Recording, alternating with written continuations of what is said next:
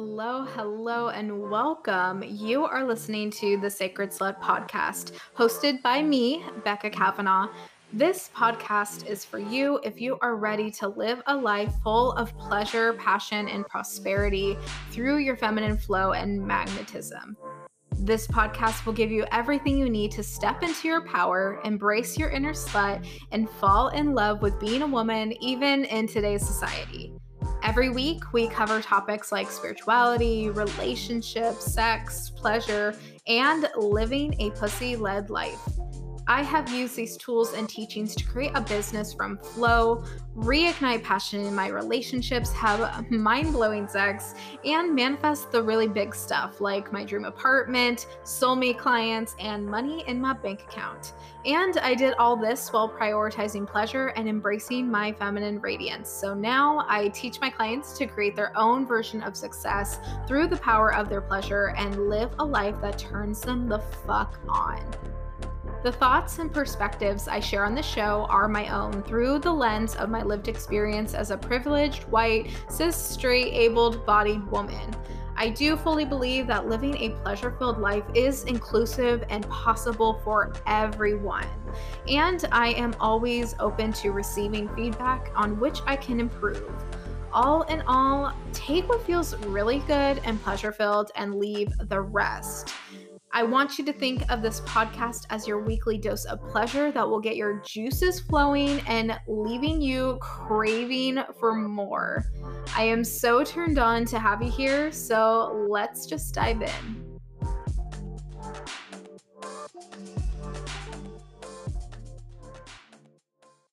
Hey, sluts, and welcome back to the Sacred Slut podcast. I'm your host, Becca, and thank you so much for listening to today's podcast episode.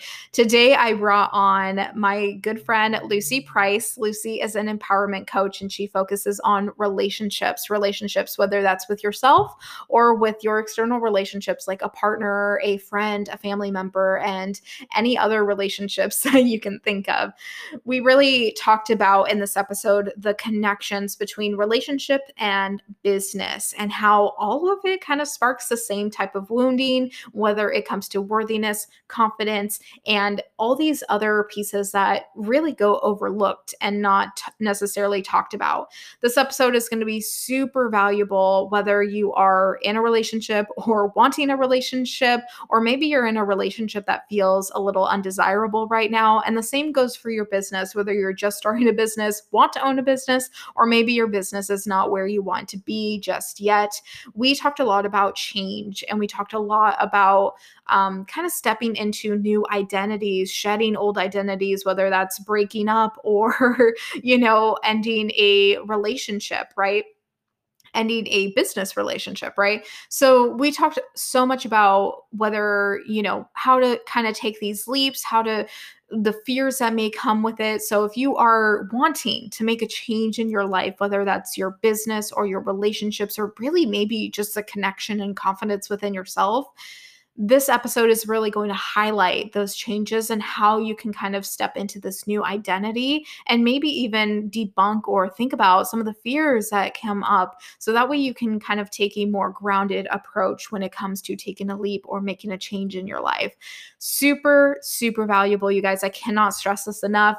This is probably one of my favorite conversations I've ever had for the podcast. So if you need to listen to this multiple times, I highly encourage it. Or maybe if you need to take a breath, breath and pause it, come back to it later, take some notes, whatever it may be. This is going to be the type of episode for that. Um, definitely something to, we talked a lot about these overarching themes and these really foundational pieces when it comes to business and relationships. But also, I think that there are some really great reminders here of what it means to be a woman, right? What it means to be a woman in business or just a woman in society, creating this life that you want to have and breaking all maybe these societal norms. Um, and stepping into an identity that is most aligned to you.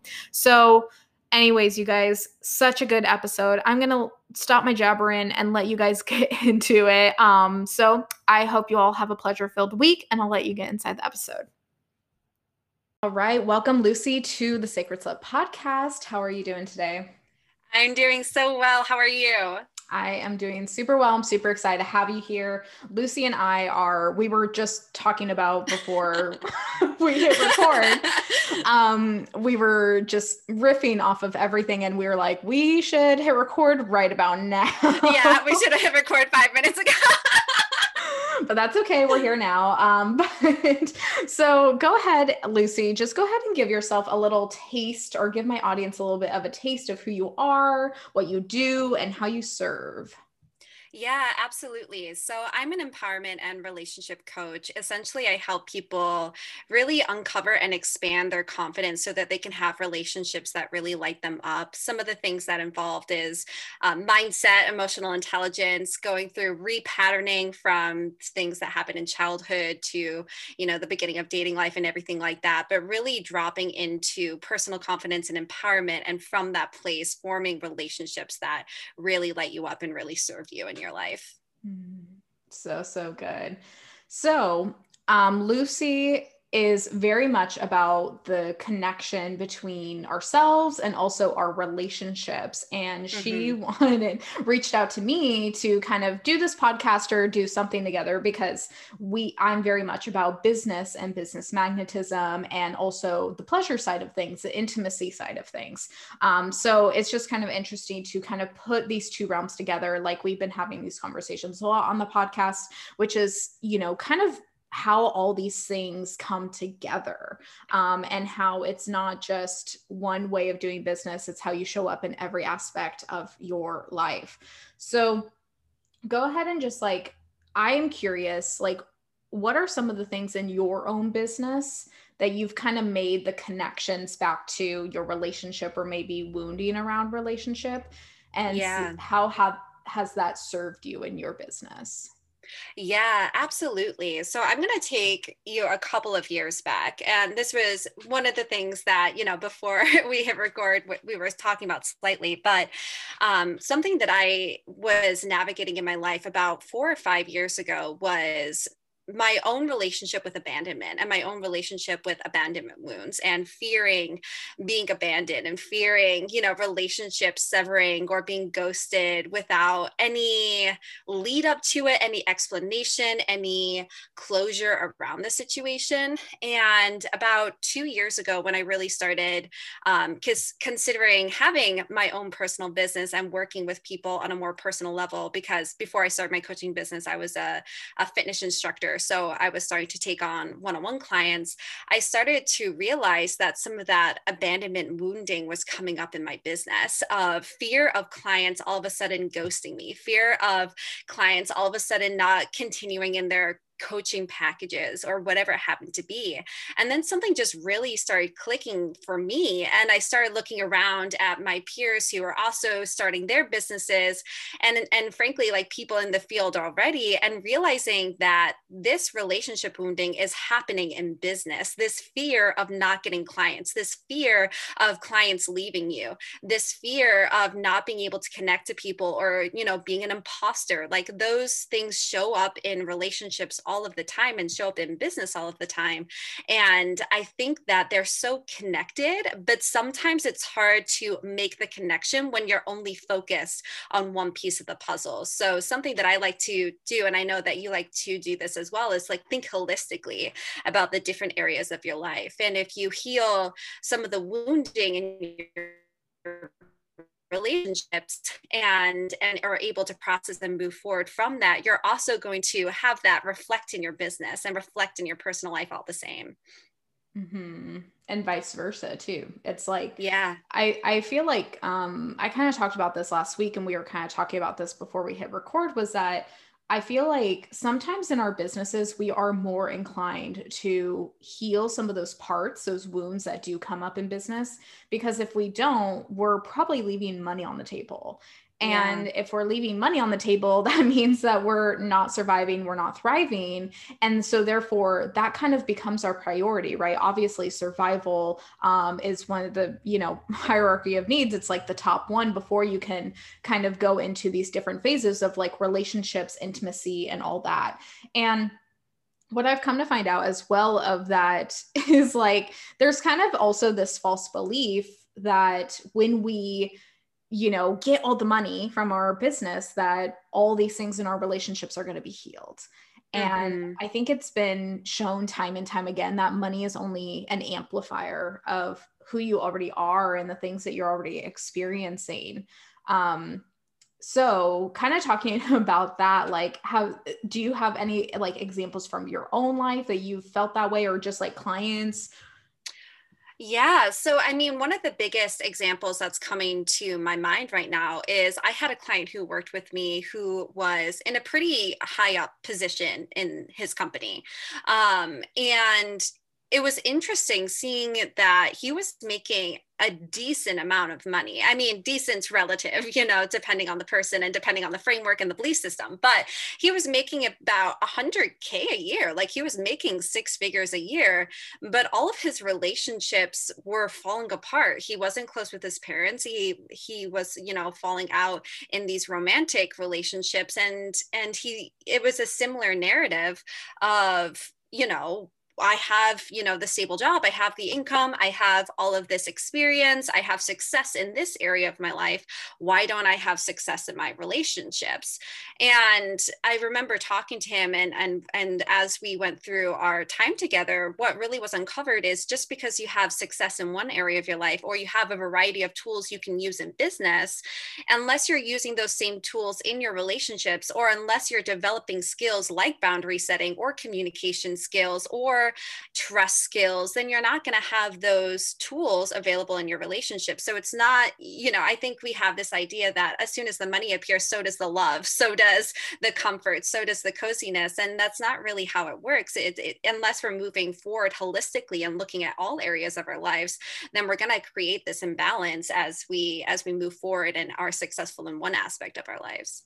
Mm-hmm. Yeah. Oh my God.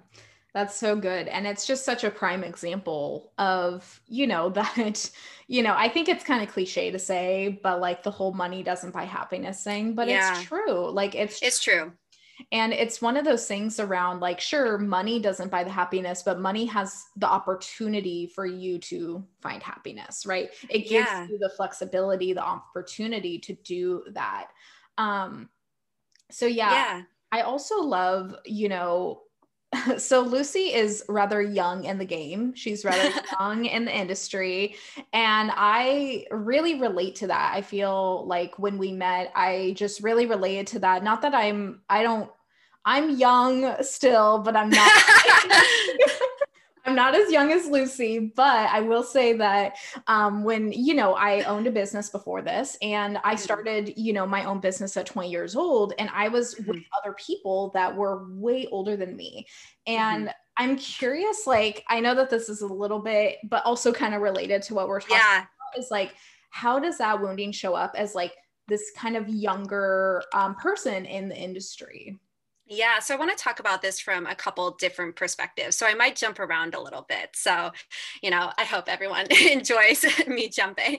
Um, so the first thing I want to speak to this is that, you know, there's being young and there's also being a young woman and that the second piece plays a part in this because i I did find for a while it was something I struggled with in terms of, you know, there was a period of time that I thought no one was going to take me seriously. There was a period of time where I felt like I didn't know enough. There was a period of time where I felt that I needed to be, you know, a certain age. I need to be 30, 35, whatever happens to be in order to guide people through these um, these challenging aspects of relationship and also you know expanding on the good things in the relationships that i need to have some sort of age experience in order to show up in my own business.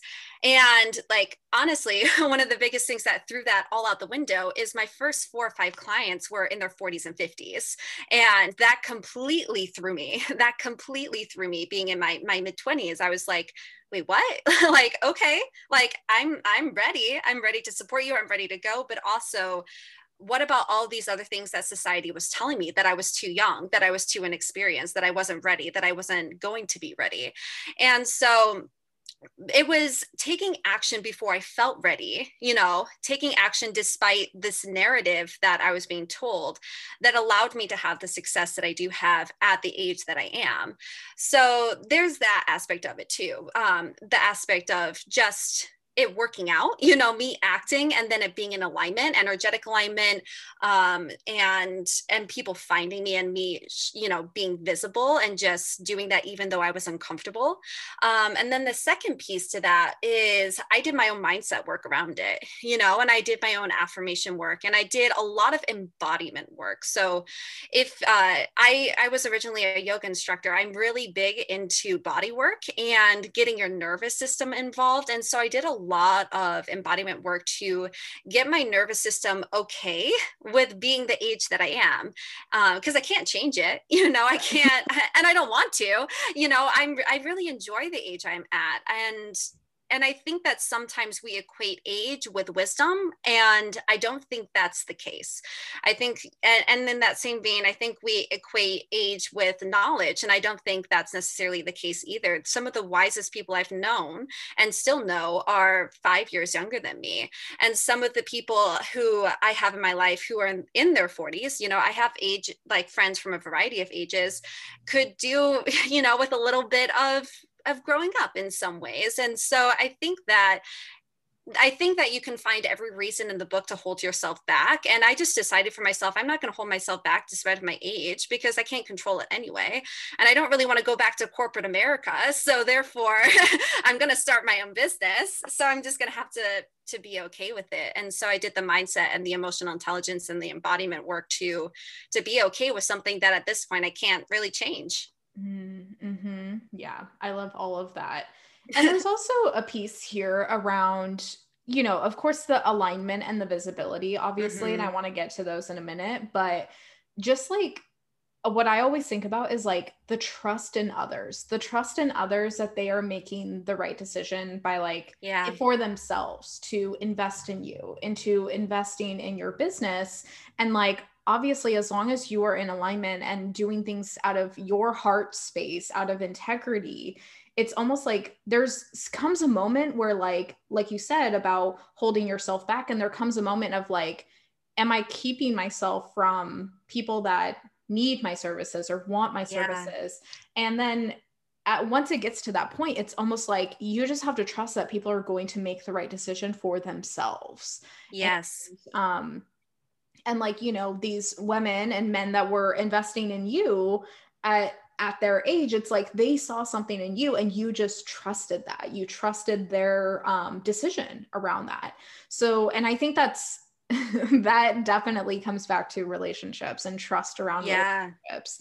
Um, and that can kind of come up in like you know abandonment wounds and things like that. For for me just to share a little bit i think um when I was first starting out and I was really young, there was this feeling of almost like, you know, it, it was like this feeling of like this mother coming to me. Because like a lot of mentors a lot of my mentors right and i'm using air quotes for the people that can't see me um that were in this industry they were almost kind of like mother figures and i felt like i had to like do what they say. I had to mm. like, you know, because. I was mm-hmm. either working for them some in some capacity, even though I like owned my own business still, I was still at their salon, I was still taking on their clients, you know, and like those kind of spaces and that kind of wounding around, you know, this almost like um authority figure over me yes and and it's like when i started deviating from all the things that they were teaching me they were like what the fuck are you doing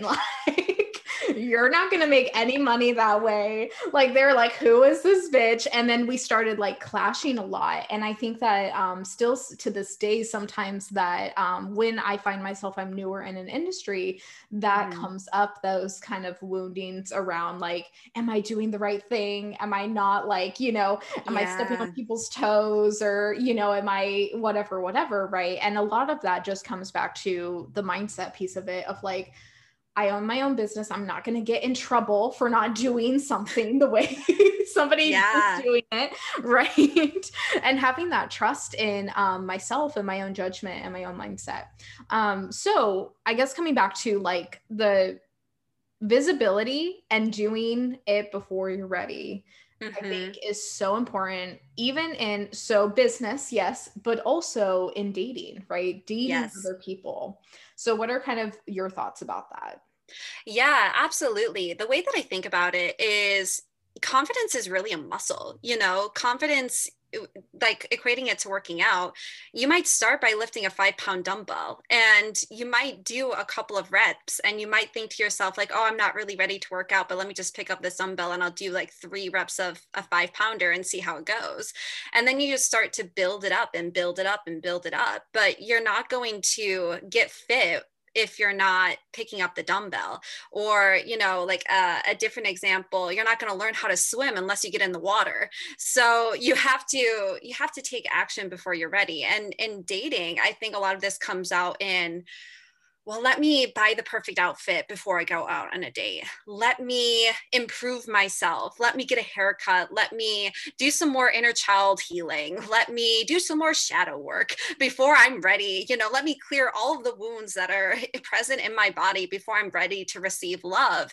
And and you're ready to receive love now. You've been ready to receive love now. Mm-hmm. You are always worthy. You were born worthy. The question isn't whether you're worthy or not, it's never has been.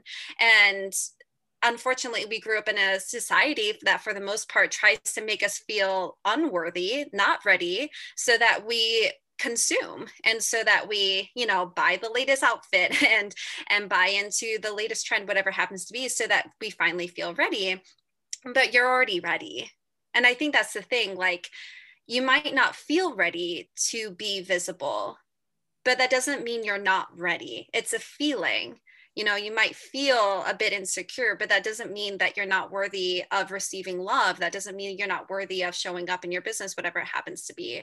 So i do think that that confidence really is that muscle that you build up from action. And there is like i don't want to take away the mindset part. I don't want to take away the emotional intelligence part at all because that's also so present. But you at the end of the day you have to put yourself out there and i think the mindset and the emotional intelligence it really supports in the action of putting yourself out there. But you can't you can't do the you know you have to do it. At, at, some point you just have to jump in and do it. So i think that it plays a massive role in dating in terms of whether that's talking to the guy behind you in a coffee shop and just saying hey how's it going? Should i get the blueberry muffin or the lemon? You know like that action in and of itself isn't actually a big deal, but we make it a big deal.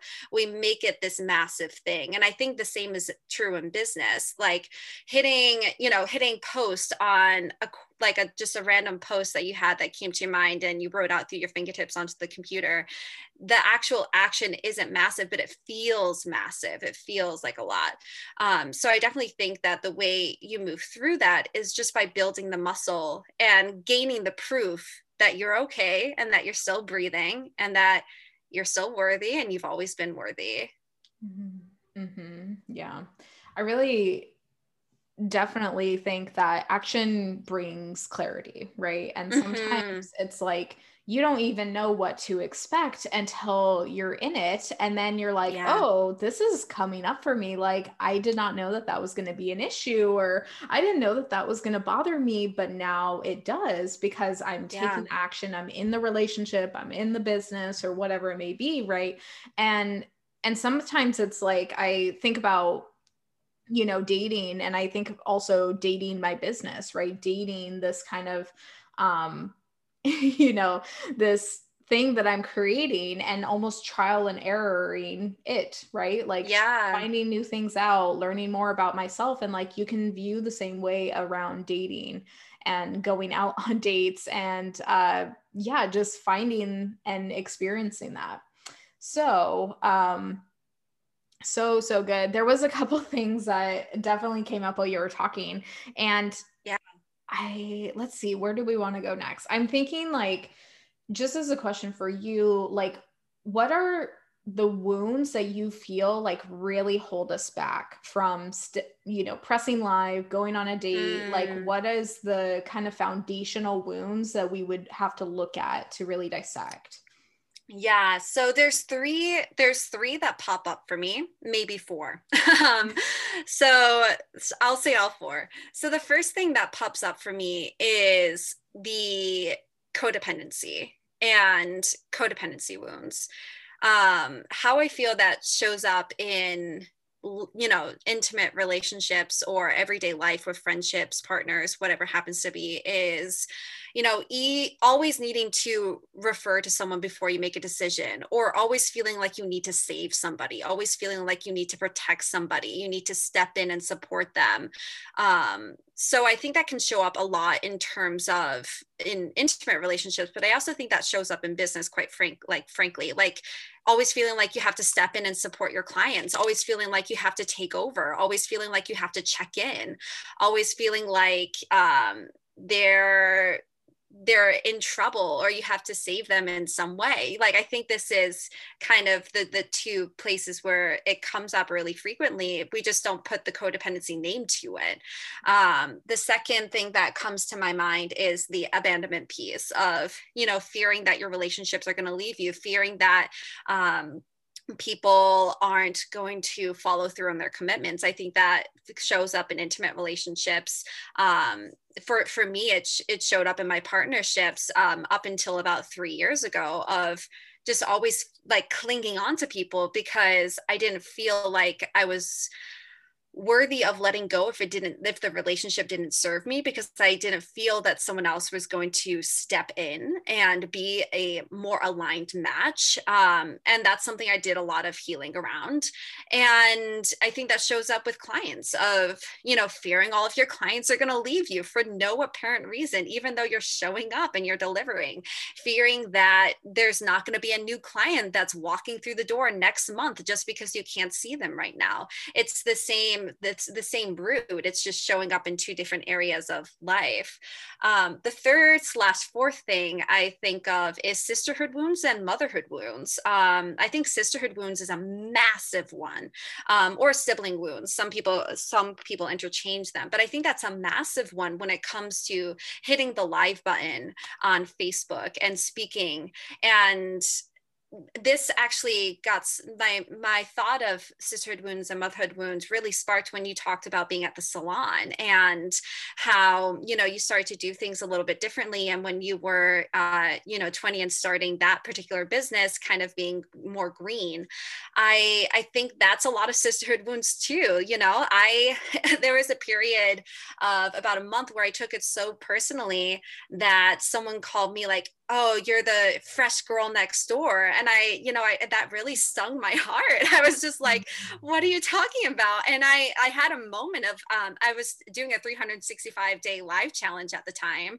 And i had a moment of like i don't know if i'm going to go live today because all of a sudden i feel like i can't take up space. I feel really small. I feel like i'm bothering people just because i'm new to an industry and just because i'm in my 20s you know it was one of those things where like I felt my body constrict. So I think that's a big thing that comes up for people too. And again, like on the flip side of that, my oldest client that I've had is was in their late 60s and the flip side of age is feeling like you're too old you know feeling like you're too old to find love or feeling like you're too old to be viewed as sexual or to start a business or so I think that um, sisterhood wounds and motherhood wounds really come into play as well in terms of personal life you know just in terms of going to a party and fearing that there's going to be someone in the corner talking smack about you as well as being in business, being afraid to take up too much space because someone's going to have something to say. So I, those are the main ones that come up when I think of both intimate relationships, dating, partnerships, friendships, as well as business with clients or just peers in your industry. Mm, yeah, that's so, so good to just like think about all of those aspects. And um, it's so interesting too how words really stick with people and how we yeah. attach meaning to words um i'm sure that that woman that said that to you meant nothing by it right yeah but, but it like brought up some of that wounding around sisterhood around motherhood and then mm-hmm. also just like what a fucking patriarchal bullshit that we have yeah. to deal with around age and i thought yeah. that was really interesting because it's like okay if you're either too young to do this. Yeah. And then you're either too old. Like there's, and then I think that that's why we put so much pressure on this, like in between space of being, you know, a woman, right? It's like yeah. being a woman in business, it's almost like putting these markers around when I'm 30, I need to be making a million dollars a year and yeah. have all the things because that is what society tells me of like, I'm going to get too old to like do these things in my life. And it's just like, so not the truth. Um, it's just yeah. not the truth and how we can show up and create our own life. And I think we're kind of getting to that point where we're starting to deconstruct some of these beliefs.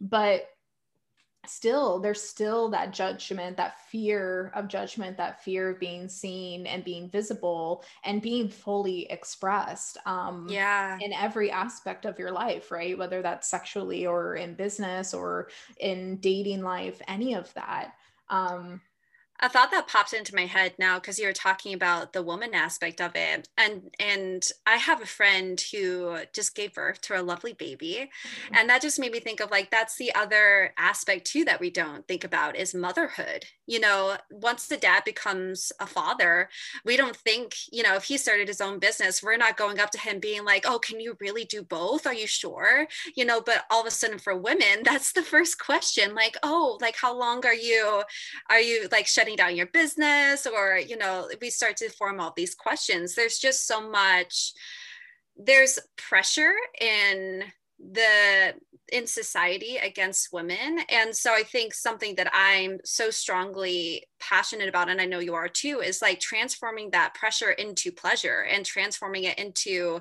you know because society is going to be there anyway. So how can we make you feel better? How can we restructure your belief system so that the society starts to shift because I think that's, um, I'm kind of going on a tangent, but I think that the way to um, shift the societal structure is to get an individual and and let that radiate out from them have them be the embodied invitation. People see that and be like oh, my neighbor had a business and a kid. I can do that too. My mm-hmm. neighbor who's 19 year old, 19 is now making a hundred K a year. I can do that too at 55. You know, like we can start to, when an individual shifts their belief system of what they believe is possible from themselves, they start to become the embodied invitation for other people to do that too. Um, and that's just the thought that popped in my head that I wanted to share here.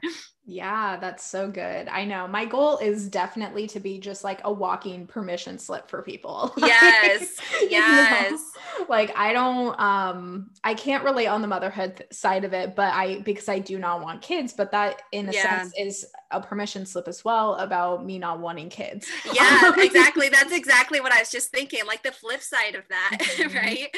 Yeah. Yeah, so and then that's and that's kind of cool to see as well of like just because you're not uh, you know fully expressed in one aspect or a permission slip let's say in one aspect you can be on so many other sides of it. And there are still going to be people that relate to you and what you're going through. And no matter how you frame it as long as you're being aligned in your authentic yeah. truth you're going to be a permission slip for someone out there. Yeah. Um and that goes back to you know your business and that goes back to this kind of like abundant mindset around um partners or you know like understanding that like one of my fears was when I was dating that I wasn't going to be able to find someone that was going to accept that I didn't want kids. Mm. And I was like, I'm going to have to find, like, this was my limiting beliefs coming in. I was yeah. like, I'm going to have to find somebody so much older than me, or maybe they've already had kids and they don't want to go down that road again. Like, I'm going to have to find somebody like that. But in turn, I just, you know, I found my partner and he's, you know, around the same age as me. And we don't have any kids on either side. and, you know, it's, and we both don't want kids and that's how yeah. we want to live our life and you know i think part of me was that that fear that came in around i'm not going to be able to find somebody my age or around my age to start a mm-hmm. life with mm-hmm. me without them wanting kids in the future um yeah and i think you brought up like a really beautiful point of when you can just live in your own alignment and live your truth these other pieces fall into place. And, you know, this is the hippie side of me where I don't know how, it just does. Like it, it genuinely just does, though, when you're living in alignment, when you're taking action based of the future you want to create for yourself, not necessarily your current circumstances, when you're living your truth fully and expressing that, you're going to call in the romantic partner that you're looking for and same thing for business. Like you're going to call in the clients that deeply, deeply resonate with you and want to work with you. So I think you you hit on a really, really beautiful point of like we might have these fears that come up. We might have these limiting beliefs that might might come up. And that doesn't make it true. That just makes it a thought and that just makes it a feeling. And when you lock into your truth of what you want to create, it all just flows. Mm-hmm. So, yeah, that leads me actually to a point that I want to mention earlier or a question mm-hmm. around um, how do we take that leap? How do we yeah. discern what is fear and what mm-hmm. is actually, you know, not in alignment with what we want? What would you mm. say that? Yeah, so this is um this is where I bring in mindfulness or this is where my mindfulness practice really comes in to guide me um, is just distinguishing the emotion for yourself. Like when you sit for your, with yourself long enough and when you sit with the emotion and you journal on it or you meditate on it or you just talk through it with someone who doesn't have a biased opinion i think that allows a lot of clarity to come through. And similar to what you were saying earlier of action brings clarity. So you can have a fear that comes up. I'm, I'm trying to like go through my brain and think of a, a personal example. Um, so personal example my so my coaching business really started to take off with the pandemic and and the reason why i switched full time into coaching is because all of my work shut down. You know, I was a fitness instructor, all of the gyms shut down. And so I was sitting here being like, well, I've got to make an income.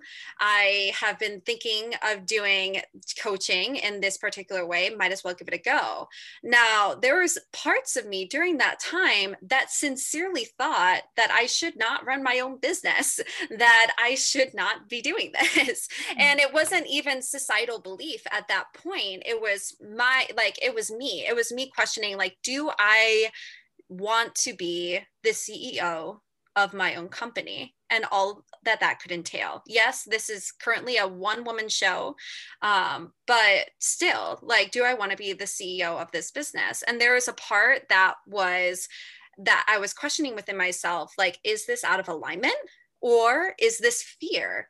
And so I kind of sat through and I reflected on the periods of my life where I acted based off of fear and when I acted out of alignment. Um, or whether sorry let me let me rephrase that. When a feeling was fear versus out of alignment. And one when i was thinking through this particular situation there was a strong um, sensation of when i went into my previous corporate job. And as soon as i walked into that building i felt viscerally in my body that this was not the right place for me. And everyone told me i was afraid.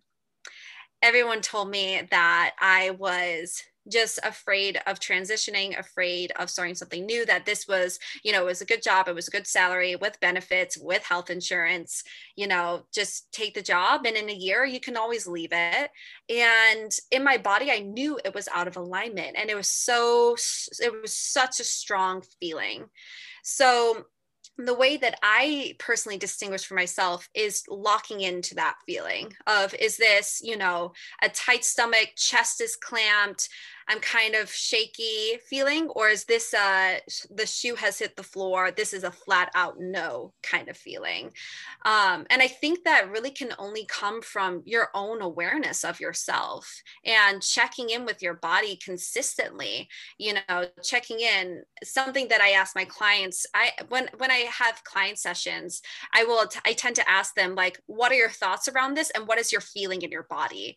You know, what is the feeling that you're coming that's coming up right now because the feeling helps distinguish what this is actually about. Is this just kind of fear or is this out of alignment? And you can, like, when you are aware of your body, you can feel it. You can feel the difference. And it's one of those things that because it's different for everybody, I can't tell, you know, I can't tell Sally down the street, it's going to feel like this or it's going to feel like this. It's, it's really personal. But I, I think it's developing the awareness of your body and when something is a yes and when something is a no. Something else you can do is you can do um, oh, what I want to say, intuition pulls. And, and what I mean by that is the practice essentially you stand on your ground and you lean your body forward and you say, yes, yes, yes, yes, yes. You lean your body back, you say, no, no, no, no, no. And then you start to just tune into that flow of, okay, if I lean forward, it's a yes. If I lean back, it's a no, and locking into your intuition. Um, and that can, that can start to develop as well. If, if you're really starting to sit with, is this fear telling me not to do something or is this an out of alignment? you can sort of go into that practice. But I really think it is just really becoming aware of yourself and your body. Mm-hmm. But I would love to hear your input on this too, um, b- because yeah, this is just mine. um, I really agree and resonate with what you said. I think that there is such a level of self trust that is built when you have an understanding and connection to your body and you can really see in your just like what you were saying you can really feel it in your body of like when things are a yes or when things are a no um mm-hmm. and i really attune this by you know pleasure practices um being mm-hmm. more open to when I was sexually active, like being more present during sex and understanding like how I was feeling in my body. And I feel like that mm-hmm. really created the foundation for me to kind of relay this into other aspects of my life. And that became, you know, getting more in tune with like my intuitive hits and everything like that.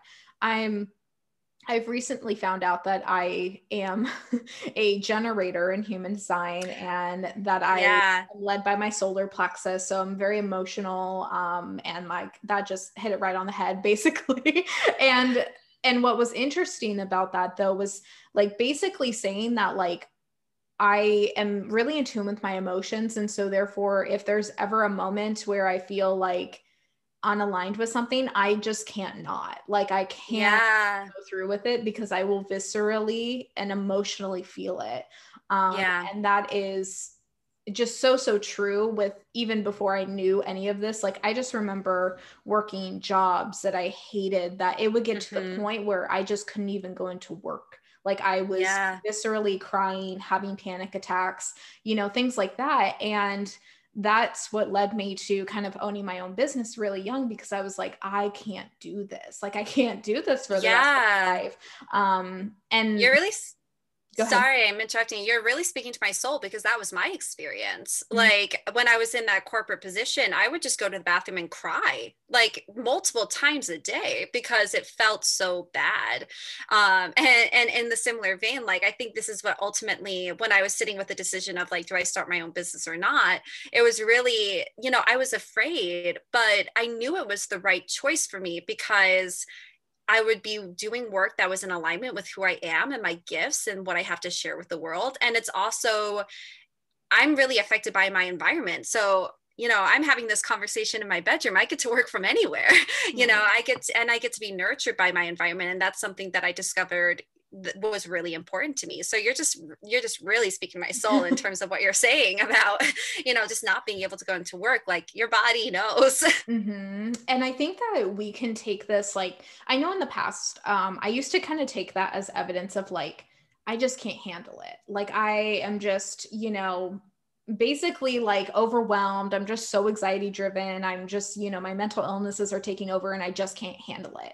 But like the reality is, is like, it's not that I couldn't handle it. It was that I didn't want to handle it. That was yes. something that was outside of my capacity of willingness to do yeah. that. Right. And so you know, going into this type of business, it's a different kind of stress. It's a different kind of holding, but my willingness, my capacity to hold it is much, much higher than it was yeah. working for somebody else. Or, you know, not even, I wouldn't say working for somebody else because I honestly didn't mind that aspect of it. It was more so the, um, it was more so just like the things that I was asked to do. Um, and I kind of, you know, towards the end would make it about me and make it mean something mm. about me. It meant that I just didn't want to work hard enough. It just meant that I didn't, yeah. you know, but that just was not true. I work so fucking hard on things that I love and things that are really aligned with me. And that's just the way I operate, you know, and some people are different. And like at the end of the day, it's finding what works best for you um and yes. kind of doing that so i'm curious now are you what is your human design yeah so so i'm glad i'm glad you asked because i was going to tell you anyway um, so I'm a manifesting generator with solar emotional authority. Um, and I believe I'm a 2 4, although I'll be honest, I don't really know what that means. Um, and I'm still learning. Uh, human design is definitely something I'm still learning about.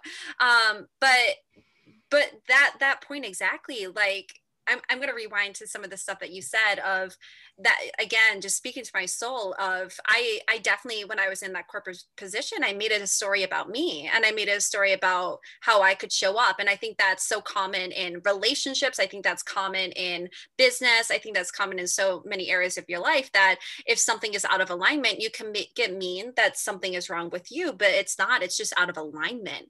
Um, and and i think a lot of that fear played in when i was starting my coaching business and i was like okay can i can i be the if I couldn't work in corporate. And it's like, well, yes, you can because you're a powerful, amazing, heart centered person. And that corporate job wasn't right for you, but this is so completely aligned. So, yes, absolutely. No doubt you can do any of the work that it requires to to make it happen. And the same is in relationships, you know, of that that person just might not be in alignment for you. You know, you might not be able to have the same values and the same life that you want and you can make that mean something about you that you're not good enough that you know you weren't able to have a healthy successful relationship or marriage or whatever it happens to be or you can just say it's out of alignment and that doesn't mean i'm a bad person and i can take steps to call in a relationship that is in alignment or shift something so that that's easier to receive or whatever happens to be but when it comes to so kind of looping back to human design i'm a manifesting generator and i loved your point on making decisions because i think it kind of ties in how you know people are different so my my partner is a reflector which is like apparently 1% of the population wow. which mm-hmm. i didn't know but i i was reading up on it he's he's not into any of this um, but i was reading up on it for him I'm convinced and, that Lucy and I live the same life. I, I think so. We're discovering this. um, but yeah, so he's not into it at all. But for reflectors, it tends to take like them a month to make decisions um, not all decisions you know he's pretty good at deciding what we're having for dinner but um, in terms of like big life decision it takes him a while and and i that used to really frustrate me when we like he's gonna listen to this later. Babe it used to really frustrate me but i love you. Um, um, it used to really frustrate me that it took him so long to make decisions. Uh, that that for me, you know, once I have my emotional clarity, I'm good to go. But for him, he really sits, he really thinks about it, he really analyzes it. Um, and then I re- realized that after reading up on reflectors, it takes them about 30 days. And I had so much more compassion after that of right. just like, okay, I get it. This is just you. Um, yeah but but people make decisions differently. So i think if, this is coming up for people where they're like is this fear? Is this you know whether it's in relationships or business or whatever happens to be like i think human design is a really good tool and so is astrology you know these different aspects are really good tools to help you discover more about yourself and your own decision making process and your own um, self-reflection process to help move through that that stage of if is this fear is this um, is this out of alignment?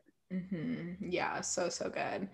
Um yeah and like i totally relate with the relationship side of things as well mm-hmm. around you know like sometimes we just make it about me. Like you make it about yourself right? And yeah. sometimes like shit just doesn't mean anything about yourself right? Yeah. Sometimes, you know sometimes it's the other person. And like yes it's good to you know kind of sometimes um I was going to say it's good to like reflect on that and see how you can improve but i think sometimes in like personal development world we get so caught mm-hmm. up in like mm-hmm how can I improve? How can I do? And like mm-hmm. sometimes it's just not fucking about you. Like, you know, yeah. like I guess it's good if it if that helps you process, if that helps you like feel, you know, better about the situation. But like sometimes it's just not about you. Sometimes it's just not a good match. And sometimes it's just unaligned and and yeah. sometimes it's them and they have their own things to process and own things to kind of go through. And I think about um this is kind of bringing up like thoughts around ghosting and like ghosting mm-hmm. and dating and then also ghosting and just ghosting like and yeah coaching business yeah, mm-hmm. yeah.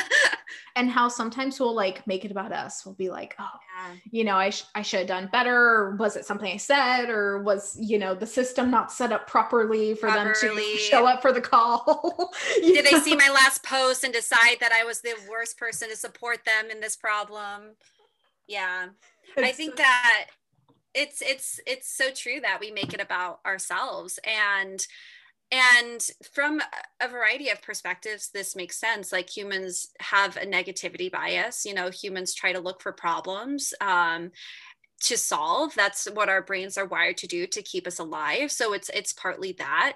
And i also think it's um not seeing this in it's it's what i'm trying to say is like ego you know and not mm-hmm. ego in the way of like oh you're egotistical but just like ego you know we are viewing the world and other people from our unique lens and that is not the lens of everybody else and so when we're the main characters of our story, it's easy to make everything about us because we're the main characters.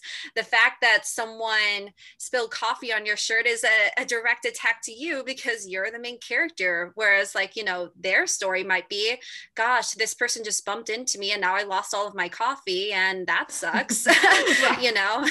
so, so like from a variety of exp- uh, places, I think it makes sense that that we have this come up for us but like most of the time like 98% of the time it's most likely not about you but we we make it about us. And oftentimes we make it about us in a way that isn't helpful or supportive in a way that actually makes us feel bad. Um, so it, it like it's one thing making it about you in a positive way it's and it's another thing like just beating yourself up for everything all the time because at the end of the day you can find a million reasons why you're you're not good at something or you're not the right person or it's all your fault or whatever it happens to be. But for some reason we find it hard to create another million reasons why we are the perfect person or the right fit or whatever it happens to be even though it's it's kind of the same process. It's just a different angle. Mm-hmm. yeah definitely. Um and then also you started your business did you start during the pandemic or you said that it started to thrive in the pandemic? So, so kind of a bit of both. So when I was um, working, I was working as a fitness instructor, a yoga instructor. And during that time, I started to do some health coaching, so health and wellness coaching, um, and I, I, realized pretty quickly that wasn't going to be the the sort of coaching that I thrived in. Not because that I don't think it's important. I think I think it's definitely important. It's just not my gifts and what I want to spend my energy doing.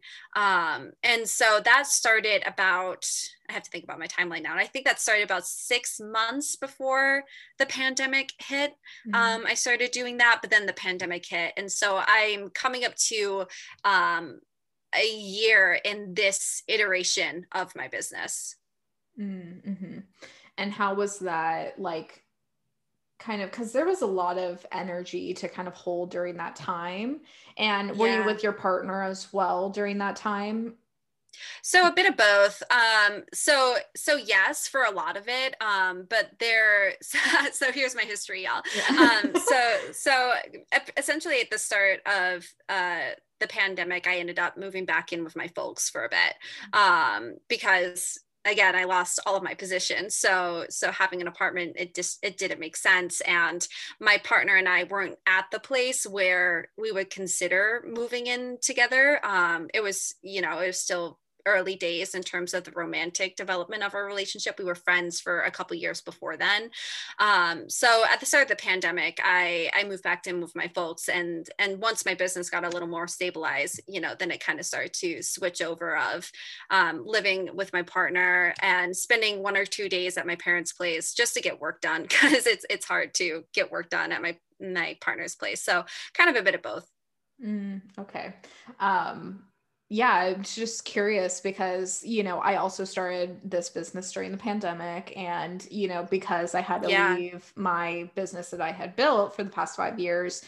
And it was one of those things around, you know, it was like I had been dreaming up this vision around being a coach for a long time. And I figured, like, oh, I'll do that when I am 30. I'll do that, mm-hmm. you know, five year plan i'll work towards it you know I'll, I'll, maybe find the time for it right um and then it was one of those things where i was pretty much just like plunged into this all this time and space to create this business and then it was one of those feelings around it's i'm all in or i'm not like you yeah. know like i'm either doing this or i'm not doing it right because i have all the time in the world and like really now is the time to create this if i'm gonna do yeah it. Um, and I just feel like there was so much energy to hold at the time. And there was so much energy around, you know, these big life transitions with my partner as well. Yeah. Like, you know, where we used to go from never seeing each other really. We lived together. We did not see each other because I, we had conflicting work schedules. I would work weekends and he wouldn't. And then we would ne- rarely ever see each other. And then now we're home together all the time. All the time. yeah. Definitely.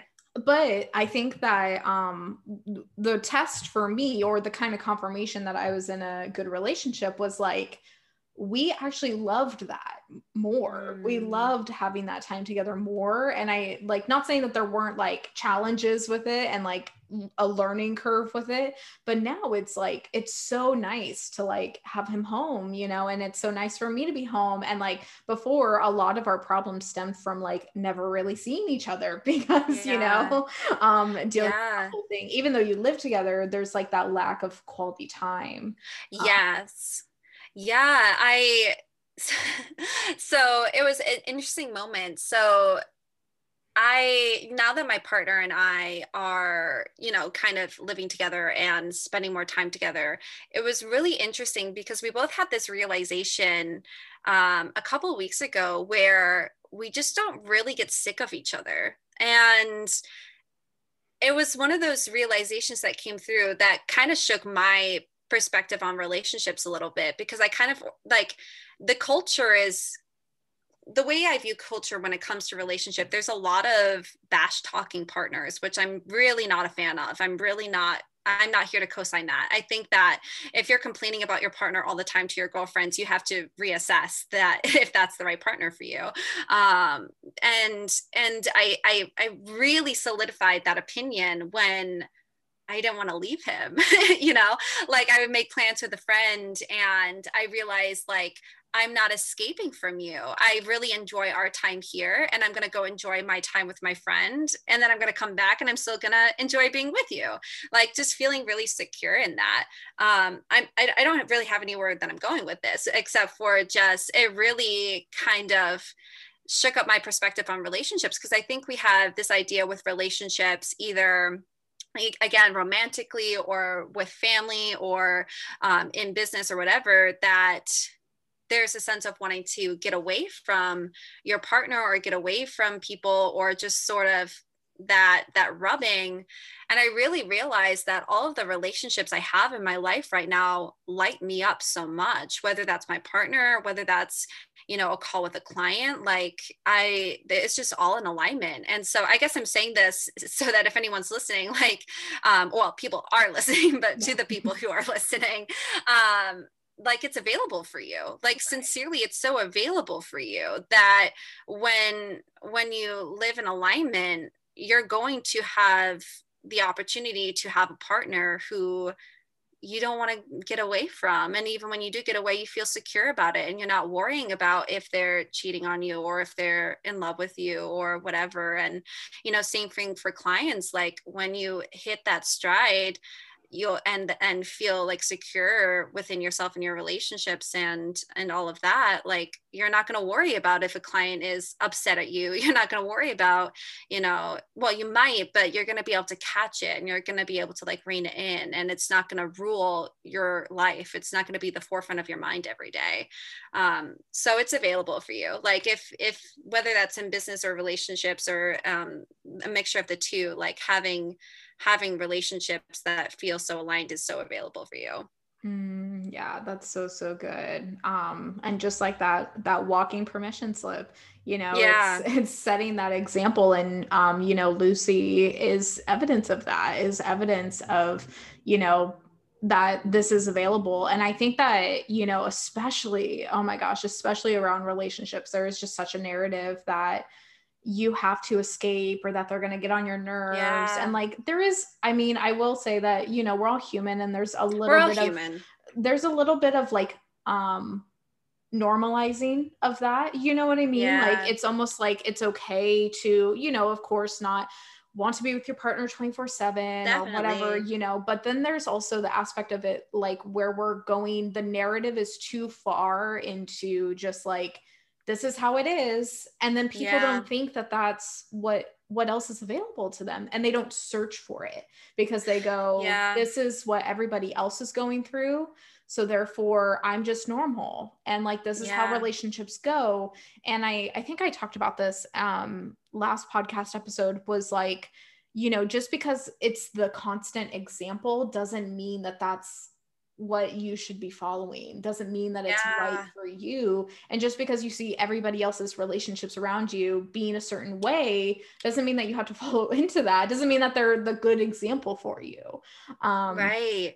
This reminds me of uh, I don't know if it's a poem or a short story, but um, seeing images on a cave wall, and people are sitting seeing these images on a cave wall, and they think this is the world, and then they turn around and they see the world behind them, and I, I I wish I knew who, who that was written by off the top of my head, but it really just sparked that. Like if you're looking around you and you have the framework of, you know, you go to college, you get a nine to five job, you're unhappy in your job, but it's work. You're not supposed to enjoy it. So go to work and you'll come home and you'll have a partner who you see from time to time, but is, you know, kind of disinterested and you binge on Netflix and you go to bed and you do it all over again. Like if that's the narrative you grow up seeing, it can f- kind of shake your world up if someone comes along and is like it doesn't have to be this way you know like you don't actually have to do that um but in in the best possible way. Like it shakes it up in the best possible way. The walking permission slip the embodied invitation to you know throw the rule book out and make your own rules of what it is you want for yourself. Mhm, yeah. And sometimes that can trigger us right that's like the Yeah. triggering aspect of things but yeah sometimes it's like that i mean most of the time i feel like when we are triggered in that way or by other people like that um and a way of like feeling almost like jealous or like that's not going to happen for us um Yeah. then it's almost like we're just you know instead of looking at them going like wow they have it too so i could have it for myself um and and yeah just putting ourselves back into that box of going well that's not accessible for everybody and and you know like Mhm. sure there's conversations around that as well but like you know sometimes though sometimes it's just like we have to take ourselves out of our own shit um Yeah. and our own belief system and have to almost question it a little bit and which is uncomfortable and i was talking to um, a client about this around identity and around Mhm. how you know our ego and everything wants to be really attached to identity and sometimes when we um shed that and we release start to release that it can feel almost like what the fuck am i doing? Like who am i? What is Mhm. going on? And that and then we want to slip back we're in this like weird transition phase and we want to slip back into almost like safety and old patterns and everything. And i think that this can be really prominent in relationships Yeah. especially um because it's like that almost that belief of like this might not be available to me i know that for myself when i was dating a lot i was just like there's it's getting to the point where like i just don't believe that this is possible anymore. You know i'm gonna be single forever. I'm never gonna find the person that is going to really get me. Um and that just totally wasn't true. And there was kind of an aspect around releasing that i had to do in order to kind of invite in this relationship. Yeah. So just as kind of like because i know that we're kind of getting low on time here but like is there any aspect or a story or example that you could think of around that you had to release or let go something in order to kind of Mm. step into this new belief um, and what did that feel like Yeah, I mean, I think I'm going to jump in a couple different directions, but I, am going to give um, a very specific example. But overall, I think this is something that you have to do repeatedly in your life. You know, I think every time you get to the next expansion in your business, there's a shedding of identity. And um, this is something that's talked about, but maybe not fully, maybe not enough. Of you know, there there might be a moment where you're making 50k a month, and you have to shed your identity and step into something new, and you question everything about yourself, and that's okay. Um, the specific example that I'm going to use is from a romantic perspective. Um, so, back, like again, like back a few years ago, I was in a very unhealthy, unsustainable dynamic with somebody. Um, and I I stayed in that dynamic even though it was painful, even though it hurt, because I was afraid of having nothing. Um and and that was part of it. I was afraid of receiving no attention. I was but the other part of that was looking around me at the women in my life and bashing myself in comparison like having that comparison mode go on of they can have that relationship but i can't. They can have that love and affection but i can't. Oh they can have all the attention but i can't have the attention. Um and i had to really shed that because and, and, and I, I like remember the moment of like really realizing that i was creating that for myself every day of other people could have it but i couldn't in my behavior and my actions. And i felt awful about myself because of it. So in in that narrative you know eventually there I I cut the relationship off you know? Mm-hmm. it got to the point where it's like I I can't do this anymore. I'm I'm losing myself to have a relationship with you. And I've already given up so much my relationship to have just a piece of you. Like I I, I need to I something needs to change here because clearly this isn't working. And it it was hard. It was hard. Mm-hmm. you know just emotionally ending that relationship was it was probably one of the hardest things that I've done. And I think that's the part of relationships that we don't talk about too. You know, we, we kind of brush over breakups or we sit in them for a long time, but um, just the acknowledgement of like emotional heartbreak is painful.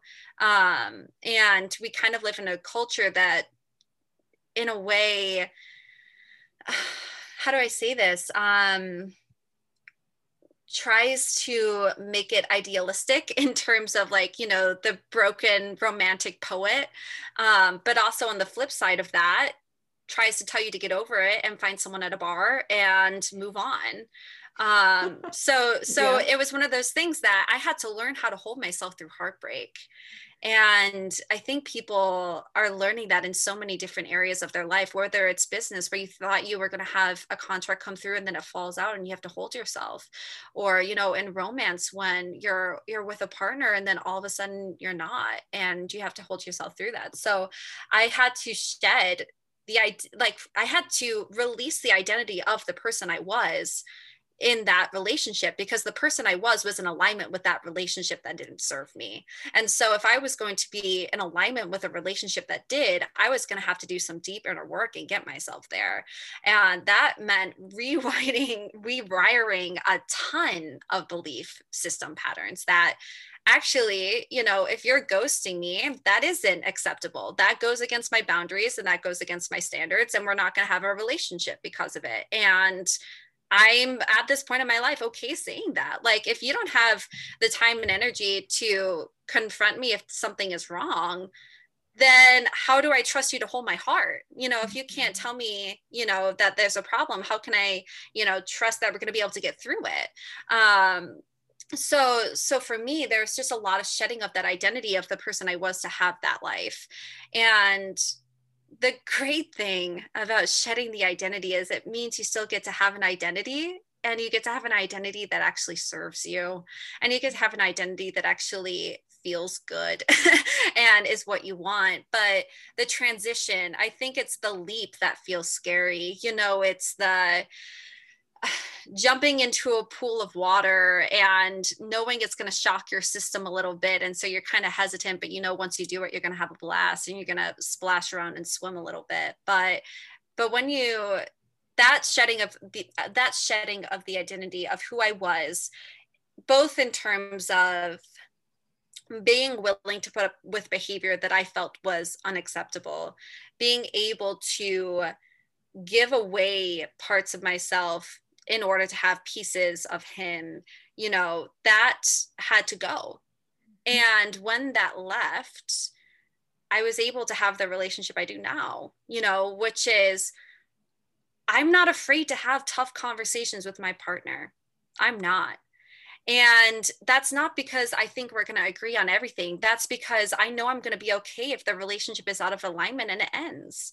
It's because I trust him and I trust his character and I trust who he is. But Lucy, five years ago, would not be able to hold this relationship because I wasn't the same person. And and so it's one of those things that it triggered it triggered the absolute fuck out of me when people told me that I could have the relationship I wanted. It really did, you know. It and and and I would be lying if I said that I still don't get triggered. I'm human, of course I do. You know, everybody does. Like everybody does. I I would be hard pressed to find someone who doesn't get triggered.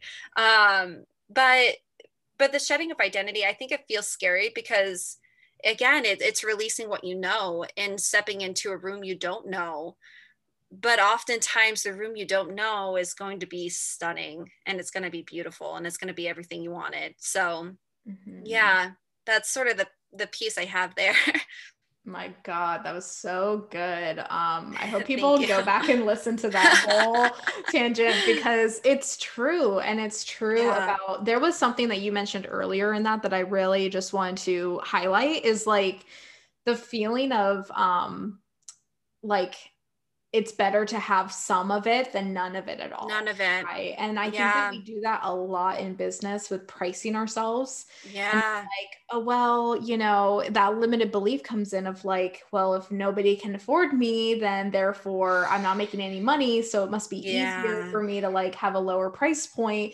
because some money is better than no money. No money. Mm-hmm. Yeah. And what I found again and again, it's like that is just so not true. What mm-hmm. what happens is is that you start to breed resentment. You start to yeah. you know have all of that because when people do start buying your services and you're overworked and underpaid and now you've created this belief in your business that you have to work really hard and that you have to do all the things and like that is not activating, right? That right how are you showing up in your relationships in your business in everything when you are feeling resentful of your clients, right? And like mm-hmm. that is mm-hmm. not their fault. That was the belief right that you created, right? That's not their fault. They invested in you and so like you know what i've seen for myself is like you got to follow through you got to show up the way that you showed up because that was the commitment that you made however mm-hmm. once that ends now you know and you understand that that was no longer activating and what happens is is that what I've seen for myself is like when I do raise my prices, I'm so much better. I'm such a better coach. Mm-hmm. I was back in the day, I was a better hairstylist for it because I was finally feeling like I am in alignment with what I'm asking. Yeah. For. And now it's coming to me and it's like, oh, it gets to be easy. I don't have to work as hard. And like mm-hmm. that resentment is no longer there um, because now it's in alignment and supports me. Um, and what I found as well is that when I raised my prices, because I wasn't in alignment um, before with the previous price point, I didn't want to call in clients. So mm-hmm. I sabotaged it. because yeah.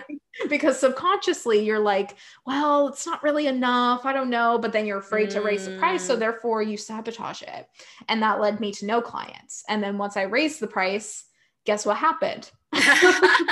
I got clients, right? And yes. those for relationships because I had to shed that identity of like I'm no longer the $200 coach, right? I'm this different mm. I- identity. And that in turn activates me to call in those clients that are at that level. Yeah, I think that too, kind of, kind of looping back of, you, you said it in a way that was eloquent and I'm probably going to butcher it, but um, fearing giving up the little you have because you don't want to have nothing. And it's so funny that when we are able to part with what is not in alignment, we realize that we're sitting on the jackpot. and that actually no, like it's all right here. Like i didn't lose anything. I just rediscovered what's already present and what's already here for me. And the way that yeah, I, I want to directly relate these two things, but the way you were talking about, um, you know, raising prices or having a certain container that you're not willing to change or wanting to change or whatever happens to be, um, I really thought about that in terms of like boundaries and standards, you know, mm-hmm. of, yep. you know, like sometimes when we're afraid to have boundaries or we're afraid to keep our standards at a certain level in terms of behavior and what we're going to interact with, there could be a fear that drops in of, I'm not going to have anybody. But what I've found in my life is as soon as I've raised my boundary boundaries and as soon as I raise my standards, my relationships have never been better. Like my relationships have never been better. My friendships, like in my friendships, our boundaries are really clear. We know what we can expect from the other person and we feel safety in that you know and same with boundaries. Like when you raise your boundaries people feel more secure. I like in my experience what i've witnessed in my clients what i've witnessed in my friendships is when your boundaries are are there people feel more confident people feel more secure in interacting with you because they know what they're going to receive. And that just like when you when you were talking about pricing that's just really what sparked. Like when you feel in alignment with your package with your offering with your investment level whatever it happens to be I really truly believe other people actually feel more comfortable and more confident stepping into that container with you. Because if you were, you know, had, had an offering where it might have been a lower ticket offering, but you didn't feel good about it, the other person probably can pick up on that energy mm-hmm. um, and might not invest and it might not have anything to do with you or the program they just got a you know a vibe that it wasn't um, in alignment and so i think that when you hold yourself to what it is in alignment and the standards and the boundaries and whatever it is, whether this is in relationships or in business, I think that it actually opens a lot of doors for people to walk through because you're already on the jackpot. It's just more uncovering it than, you know, finding it again. Mm-hmm. Yeah, that's so good. I yeah, when you said that, I'm like, oh yeah, that's so true about um when I think about energy and I think about, you know, money especially when you think about money, yeah. it's like it's always there. It's always yeah. available. It's just waiting for you to step into it. It's waiting for you to like be like i'm worthy enough to receive this. I'm ready mm-hmm. for it. I'm in alignment. And like you know it's just waiting for that activated self to come in and uh, receive it be open arms with it. Um, yeah. but what happens instead is that we let all the limiting beliefs come in. We're like oh no i have to work really hard. I have to do all the things this. right? Yes i i mean like and and, and I, I don't know about you but I, I have that even still. Like i oh, have oh, totally. a lot of openness in my day. And so side note i started taking a pottery class and i went into the studio in the middle of the day because i was done with all of my work things for the day. And sure there was things i could do but it wasn't pressing. And so i was like you know what? I'm just going to go throw on the pottery wheel for an hour. And i had a moment of is this okay? like, should, is this okay? Like, is it okay that I'm doing this right now? And I was like, Lucy, stop this BS. Like, of course it is. Like, you created this life for a reason. It was so that you could do this at 1 p.m. on a Wednesday. So, yes, throw your pot. um, so, but yeah, I, I like, definitely, I think that the limiting beliefs can crop up, you know, mm-hmm. in, in terms of like, resting when you want to rest but feeling like you can or like not raising your prices because you feel that you have to have two years in the game before you can raise your prices to whatever it happens to be. But definitely definitely. Mm-hmm. yeah so good. Yeah i definitely relate with that as well. I um have just recently started putting in an integration week in my coaching mm. business every month and like that has just already like raised some like oh, am i supposed yeah. to am i allowed to do this is it okay and then it's like the feelings of almost like you hold yourself back from like doing things because you're like mm-hmm. i should be working i should yeah. be like what else do i have to do, have to do. there's only so much you can do and sometimes the trap i find is that you like put so much mental like you take up so much mental space and energy yes because it's like now you have to basically bully yourself the inner critic comes in to like work hard or do the things and that's just not the truth and what i found more often than not is like it wasn't that i i have more time and space now than i ever did before i've had the same time and space but it mm-hmm. was how i was using that time and space and how yeah. i was using it before was all this mental cloudiness and almost like punishing myself for not having the clients or not having the income that I want just yet or all these things and like now that I've had the clients I have the income I'm like those thoughts still pop up in a different way, right? It's yes. like, well, you should be posting on social media. You should be doing this and you should be doing that. It's like, bitch, like just give me a break. yes. yes, so yes, yes. It's a lot of reprogramming for sure, for sure. Yeah. Yeah. And go ahead. Oh, I was just going to say, yeah. And I think that every time you get to a new transition in your life, in your partnership, in whatever happens to be, this, there's always a sense of reprogramming. And it's, it doesn't feel heavy to me anymore. Um, I think people, I think one of the reasons why people avoid going into that next expansion or that next level whatever whatever you want to call it is like the like having to reprogram all the time but it really it's it's so easy once you do it. Like once you like you get into a groove with it i think when you do your mindset practices your embodiment practices of oh that's a limiting belief. Okay cool that's cute. We can shift that real quick and then carry on. It's it's one of those things that once you're in the process in the flow of of noticing the beliefs that are coming up it's it's actually a lot easier to reprogram that for yourself as you go on. Um, and yeah that's that's just what came through and kind of what you said in terms of like oh i have to you know reprogram like the integration week and which i i also feel that um, because that's also in my business right now actually. So i do actually think we're living the same timeline right now. Um, i think like reprogramming becomes easier um, mm. as you go on. It, it really does. Yeah definitely. It's yeah i mean it's it's a muscle right? It's like our brain yes. is a muscle and we're working that. So obviously like there's still going to be stuff that comes up at every fucking level and it's going to be always the same type of shit but it's like can you lift a heavier weight right can you mm-hmm. just like mm-hmm. you know you've built all this time up can you just put on five more pounds and just lift that weight yeah. right instead of you know going from zero to 100 right obviously right. you're not going to be able to do that um so it's like i think of it that way as like it's just going to take more time and then sometimes you know you just have to add that extra extra mm-hmm. attention, extra detail. Maybe you have to fix your form a little bit. But yeah. other than that, it's like it does get easier and easier because all the patterns are kind of the same. And what you'll find over and over again is like it's the same shit. It just wants to be framed a different way. And then yeah. you're like, oh, wait, this is my codependency coming up. oh, wait, this is my abandonment. oh, wait. Yes. Like it's just taking yes, on a different yes, form. Yes. so we um we talked a lot about a lot of yeah. things today. I hope that um people take away a lot from this episode. Is there just kind of something that you want to kind of summarize or send a message to the people listening that you want to leave them with? Yeah, I think the main thing is that whatever you are working towards, like whatever relationship you are calling in or trying to shift into or business, it's available to you. And don't be afraid of the shadow that can come along with that um, in terms of like what we're talking about here is reprogramming stuff for example.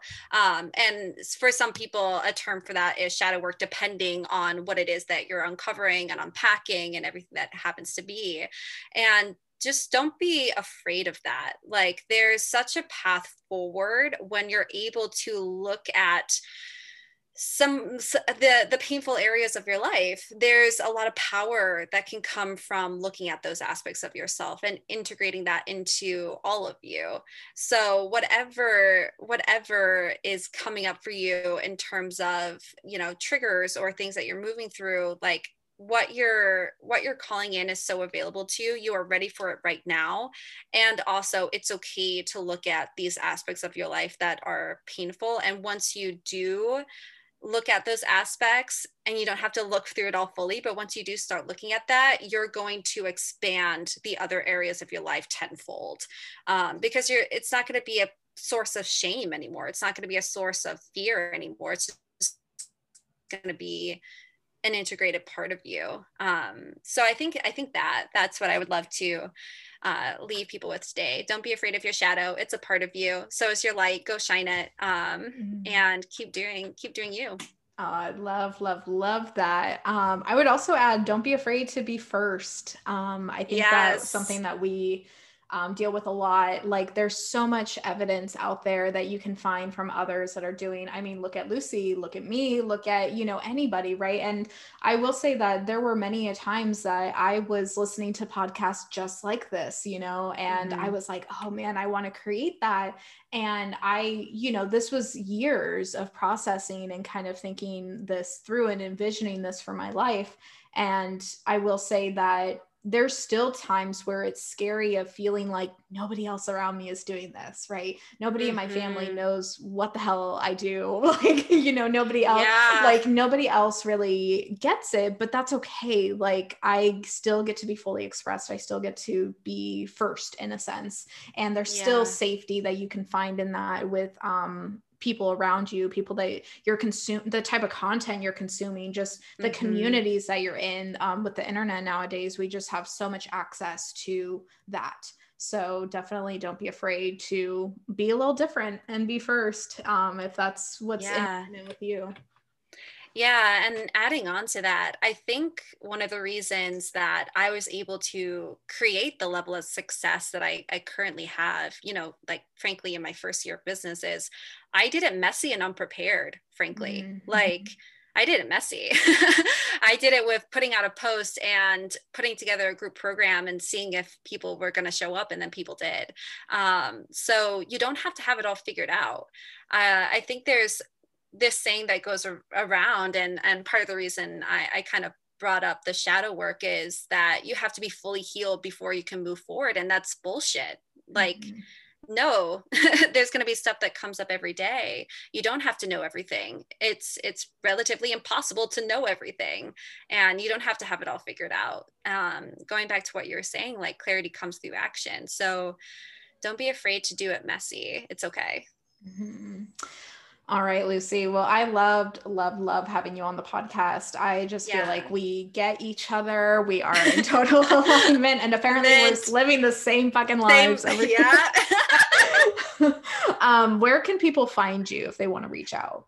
Yes. So I mostly hang out over on Instagram. So at lucy.m as in Michaela.price. Um, you can also find my website, shiftyourstory.net, or you can join my Facebook group, uh, Shift Your Story.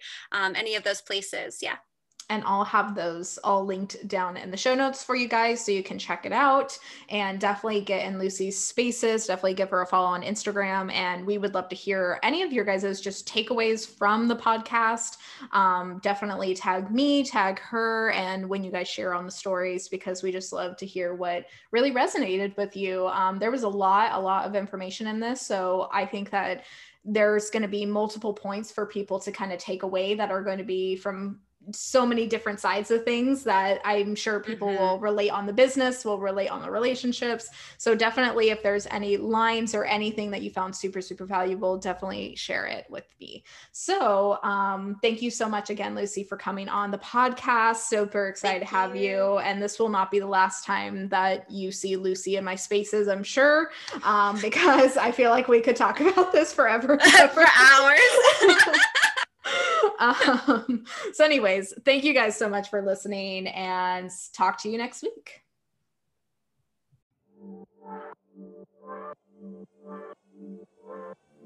Thank you so much for listening to the Sacred Slut podcast. I hope this episode has your juices flowing and has you feeling inspired to create your own version of a pleasure filled life.